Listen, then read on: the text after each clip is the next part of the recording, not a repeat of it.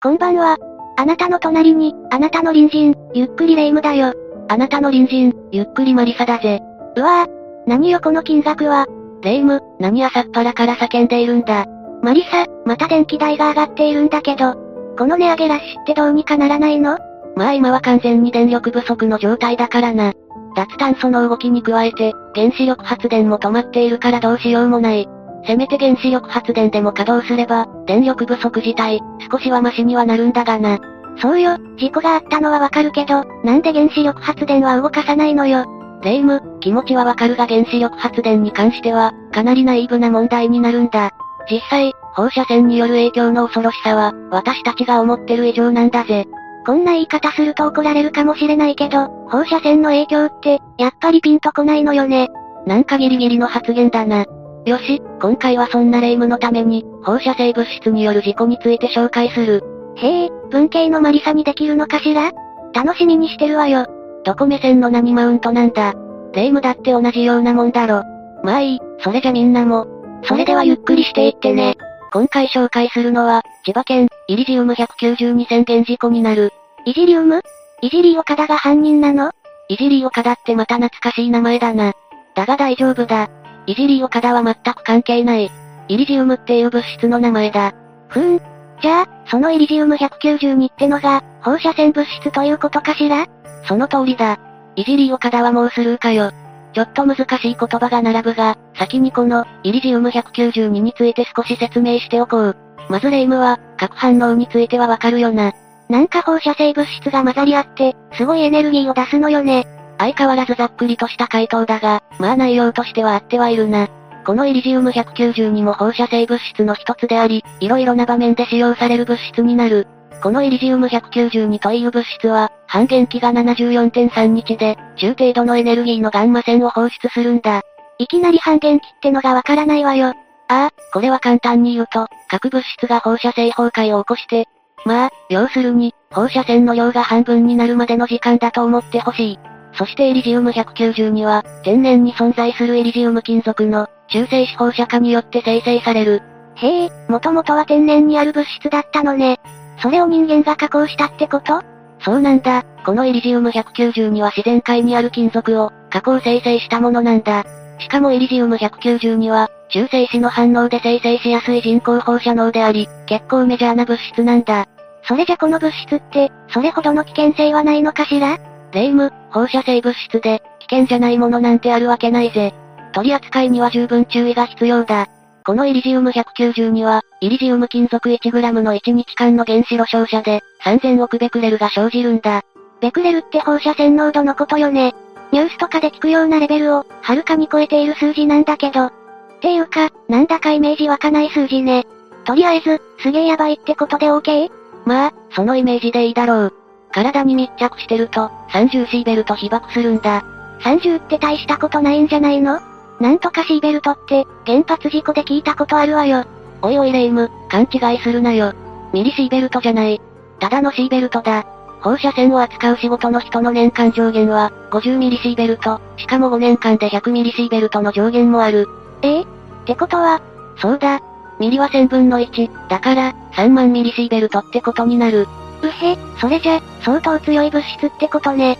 ドラゴンボールのスカウターで見たら、とんでもない戦闘力ってことになるわね。30シーベルトって、低レベルかと思ったわ。それじゃ、このイリジウム192も、原子力発電なんかに使われるものなのかしら？いや、イリジウム192は基本的に、金属部品の欠陥を見つけるために使用される。簡単に言うと工業用 X 線撮影、つまり金属部品のレントゲンだな。そういえばレントゲンって、放射線を使用したものだったわね。もちろんイリジウム192は医学においても、レントゲンだけではなく放射線治療や、小線源治療に必要な放射線源としても使用されているんだ。俗に言う、放射線治療というやつね。それじゃ、このイリジウム192って物質は、私たちの生活を支えている放射性物質ということかしら。いや全てがそうではないんだ。残念ながらこのイリジウム192は、汚い爆弾としても使用されている。やっぱり軍事運用されているのね。それでこの汚い爆弾って、一体何なの？子供の時にやってた、埋まる子爆弾ってこと？お前、そんなことしてたのかよ。両手に持って、いじめっ子に突撃よ。まあ、みんなからは、非常の霊夢、汚れた英雄って呼ばれてたわ。向かうところ的な死って感じね。まあ、誰も近づかない、いや近づきたくないな。ある意味、この汚い爆弾に似てるかもしれない。本として原子力爆弾などは、爆発力と威力を上げるため、放射性物質が使われるんだ。一方の汚い爆弾は、爆発力や威力ではなく、放射能を周りに撒き散らすための爆弾なんだ。放射性物質が撒き散らされることで、その地区、地域を使用不能、居住不能にする、そういった意図を持った兵器なんだ。何よ、そのとんでもない爆弾は？聞いてちょっとドン引きだわ。俺は霊夢の過去にドン引きだが。まあ、汚い爆弾は、あくまで軍事運用として使われている一例なんだ。基本は先ほども述べた通り、イリジウム192は、鋼材の溶接部の不具合などを調べる、金属の非破壊検査の、レントゲンとして使用されることが多い。これらの検査には、1000億ベクレル以上の、イリジウム192宣言を用いているんだ。さっきも聞いたけど、ベクレルの桁が大きすぎて、実感が湧かないわね。やばいのは分かったけど、もうちょっと詳しく教えて。分かった。だいたい1000億ベクレルの宣言が10メートルの距離にあると、1日で30シーベルトの放射線を浴びることになる。それが体に密着していれば、1時間で30シーベルト以上の被爆を受けるんだ。そして30シーベルトという数値は、一般人の年間被爆線量の約1万倍になるんだ。それじゃ、万が一被爆したらどうなるのよ。残念ながら被爆した人には、必ず急性放射線障害の症状が出る。そして人体に大きな損傷を受けるんだ。なんかここまでの話を聞いただけでも、原発に慎重になる気持ちが少しわかったわ。おいおい、まだイリジウム192の説明をしただけなんだがな。本当の悲劇はまだ始まっていないんだ。そういえば、イリジウム192に関する事故が本題だったわね。あまりにもイリジウム192が、衝撃的な内容すぎて、すっかり忘れていたわ。私の汚い爆弾よりヤバいわね。人の命に関わるんだもの。お前の爆弾をつかめる神経も、だいぶすごいがな。それじゃ、ここからイリジウム192の事故内容について説明していこう。この事故は1971年9月18日、千葉県市原市の造船所で発生した。造船所ということは、イリジウム192を使って、金属の非破壊検査をしていたということね。ああ、その通りだ。そして、その造船所で働いていた下請け企業の若い労働者が、鉛筆状の金属製の物体を拾うんだ。彼は面白いものだと思ったのか、車に乗って宿舎にその物体を持ち帰ってしまう。ちょっと待ってよ。まさかその物体が、イリジウム192ってことじゃないわよね。まあ普通に考えて、そんなヤバいものがあるとは思わないよな。だが、残念ながら霊夢の疑念の通り、これは危険なイリジウム192宣言だったんだ。そして、拾った従業員と同じ部屋にいた5人の若者も、それを手で持ったりしてしまったんだ。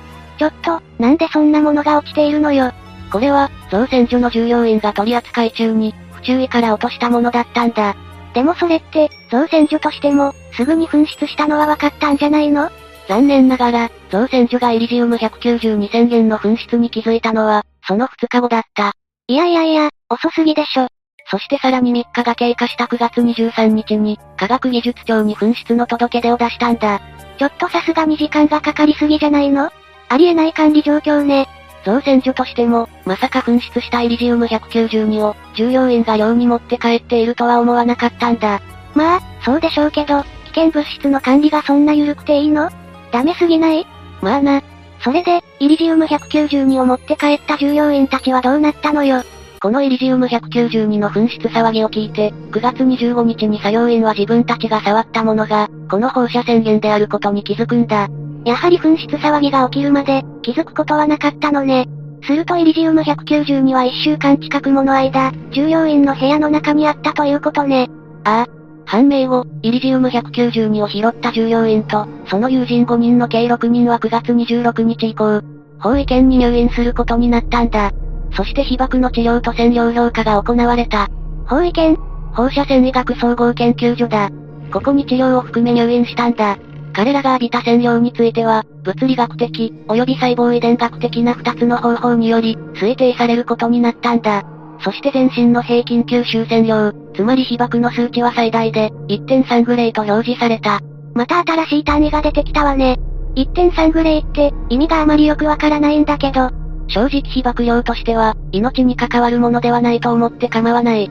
ただ、イリジウム192を拾った従業員と、その友達5人の計6人は、被爆したことで放射線急性障害が生じたことは間違いなかったんだ。でも、命に別状がなかったのは幸いね。それでも、被爆した放射能の濃度を少しでも下げるための治療や、フォローアップ調査が定期的に実施された。しかし残念ながら、6人のうちの1人は、血流の低下が主な原因と考えられる、右手の海洋とヴィランを繰り返し発症することになるんだ。やはり命に別状はないとしても、当然無事というわけではなかったのね。しかもその男性は、被爆から20年経過して、血管の萎縮による右第一子と、第二子の拘縮と骨の萎縮が起こった。そして病原菌による感染と疼痛が生じ、この2本の指を切断することになるんだ。そんなに長く苦しむのね。被爆してから20年も経っているのに、指を切断することになるなんて。放射能での被爆の恐ろしいところは、徐々に人体を蝕んでいくことなんだ。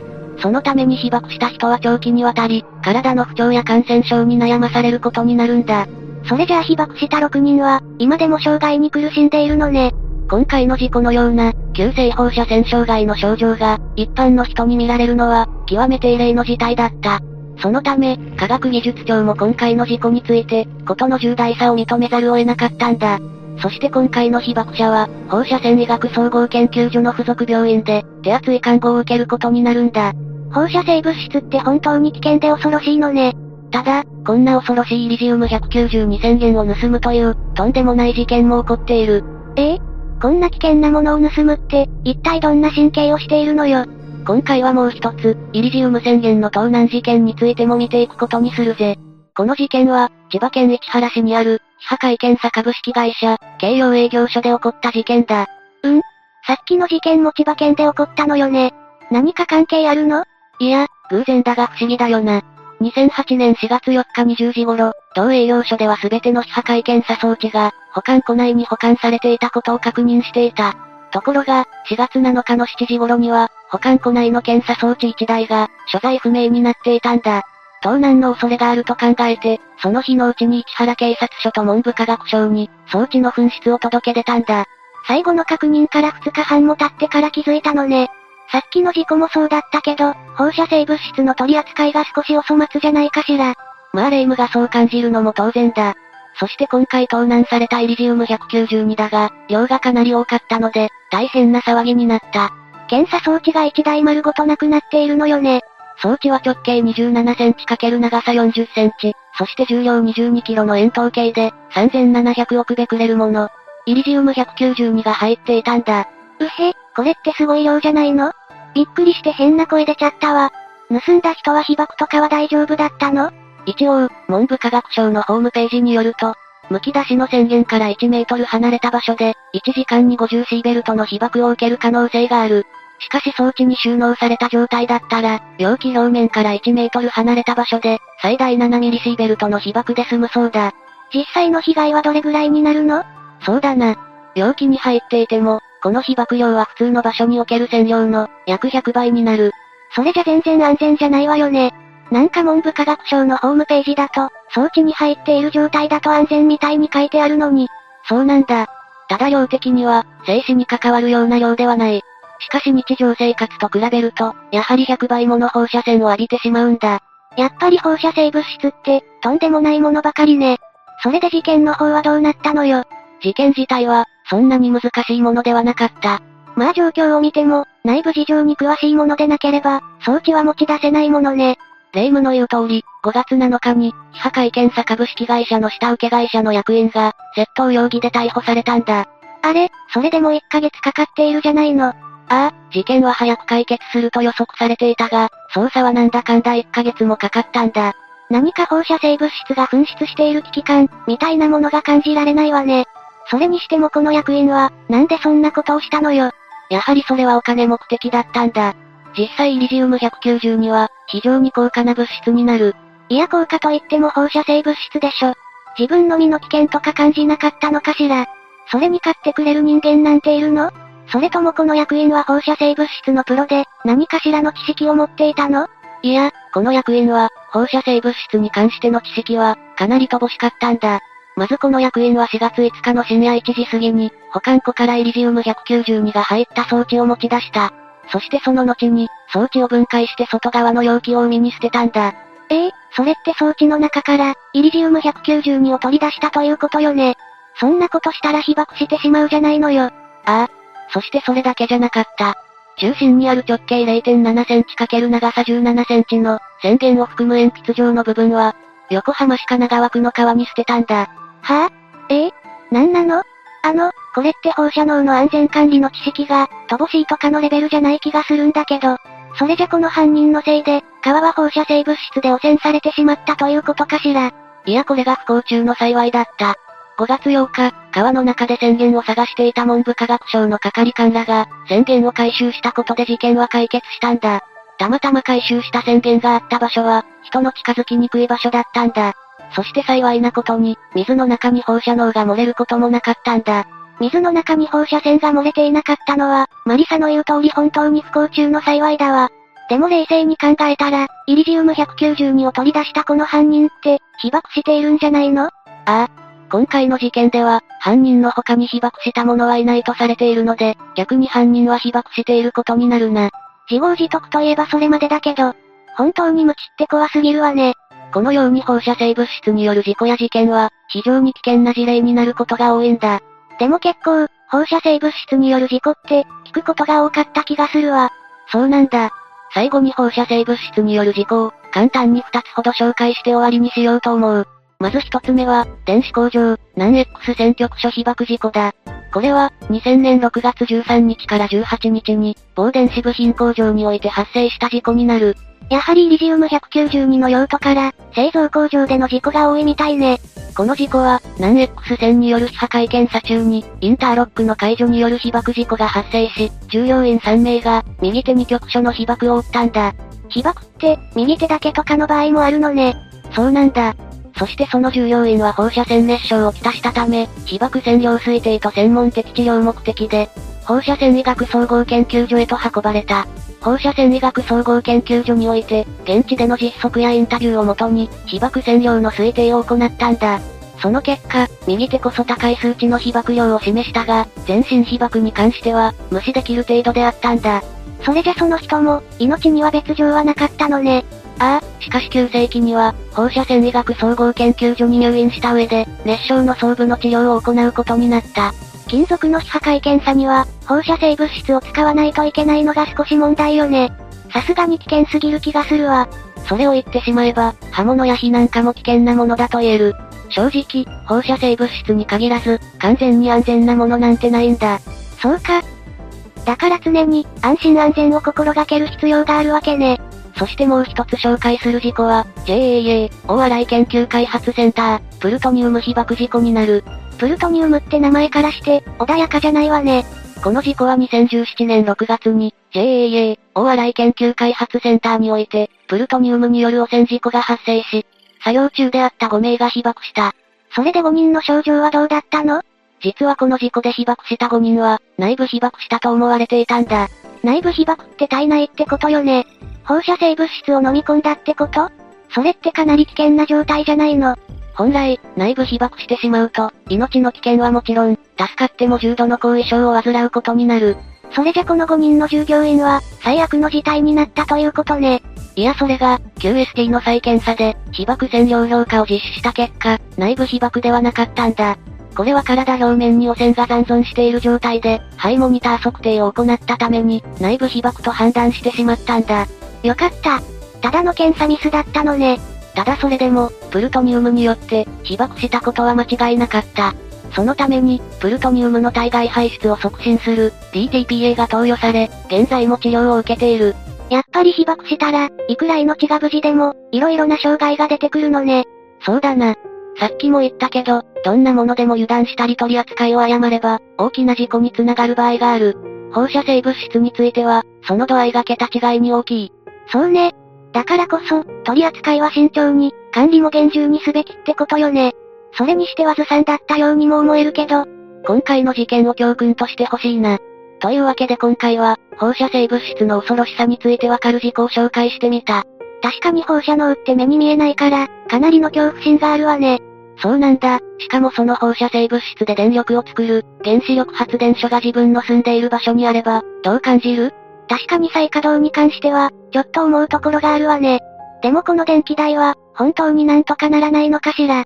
正直、電気代などの値上がりは、政府が対策を取ってくれるしかないんだ。原子力発電の再稼働と、その安全性も含めて、何らかの方針を出してほしいわ。そうじゃないと、安心して暮らせないものね。いやよ私、隣の人が変なもの拾ってきたら、放射性物質だったなんてほんと勘弁よ。まあそうだな。霊夢は酔っ払っても、ケンタのおじさんかドナルドの椅子ぐらいしか、拾ってこないから安心だぜ。ちょ、やめてよ。私が主乱みたいじゃないの。今のところ、放射性物質は拾ってきてないから大丈夫だろ。まあ、飲みすぎには気をつけてな。頼むから、スーパースポーツゼビオのヒグマとか、持って帰ってくるなよ。ヘラジカもダメだぜ。さすがにあれは無理かもしれないわね。チャレンジする価値はあると思うけど、気になる人は検索して、大きさ確認してね。何のアピールだよ。まったく、こんな隣人じゃ、落ち着いて寝れないな。朝起きてヒグマがいたら、ちびっちまうぜ。まあまあ、ドナルドとカーネルは大丈夫だったでしょ？私は結構いい隣人のつもりなんだけどね。みんなも私の隣人なら、きっと楽しいわよ。いい加減にしろ。じゃあみんな、そろそろ次回までのお別れだ。それまで皆が、無事に過ごしていることを祈ってるぜ。それじゃ、次回も私たちの隣人として、ゆっくりしていってね。